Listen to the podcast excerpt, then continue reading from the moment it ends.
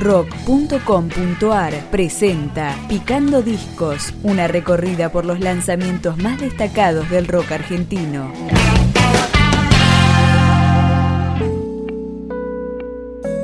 Disco debut de la banda Olímpica. Este es el tema que le da nombre al trabajo, que se llama Séptima Feira y fue editado por Heiser Discos.